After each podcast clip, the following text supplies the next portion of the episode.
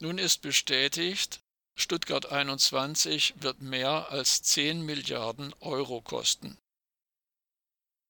Schon im November 2010 war klar, dass das Megaprojekt Stuttgart 21 bis zur Fertigstellung mehr als 10 Milliarden Euro verschlingen würde.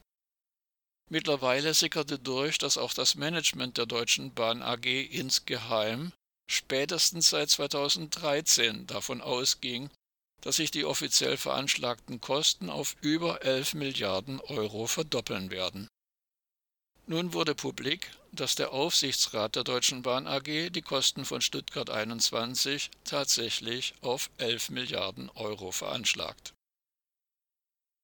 Im Juli 2011 hatte der pseudogrüne baden-württembergische Verkehrsminister Winfried Herrmann noch verkündet, er bestehe darauf, dass das Kostenlimit in Höhe von 4,5 Milliarden Euro eingehalten werde.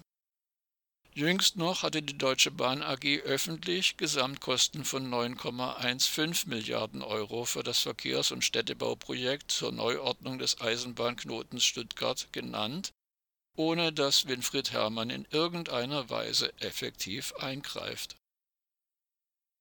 Vor Gericht streiten sich die Projektpartner, darunter das Land Baden-Württemberg, weiter darum, wer die Mehrkosten von Stuttgart 21 bezahlen muss.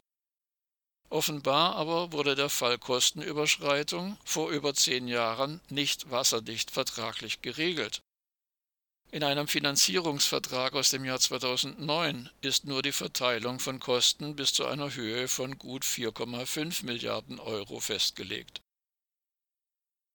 Ebenfalls für das Jahr 2013 ist mittlerweile belegt, dass das Management der Deutschen Bahn AG bereits zu diesem Zeitpunkt wusste, dass mit der Fertigstellung von Stuttgart 21 nicht vor 2025 zu rechnen ist.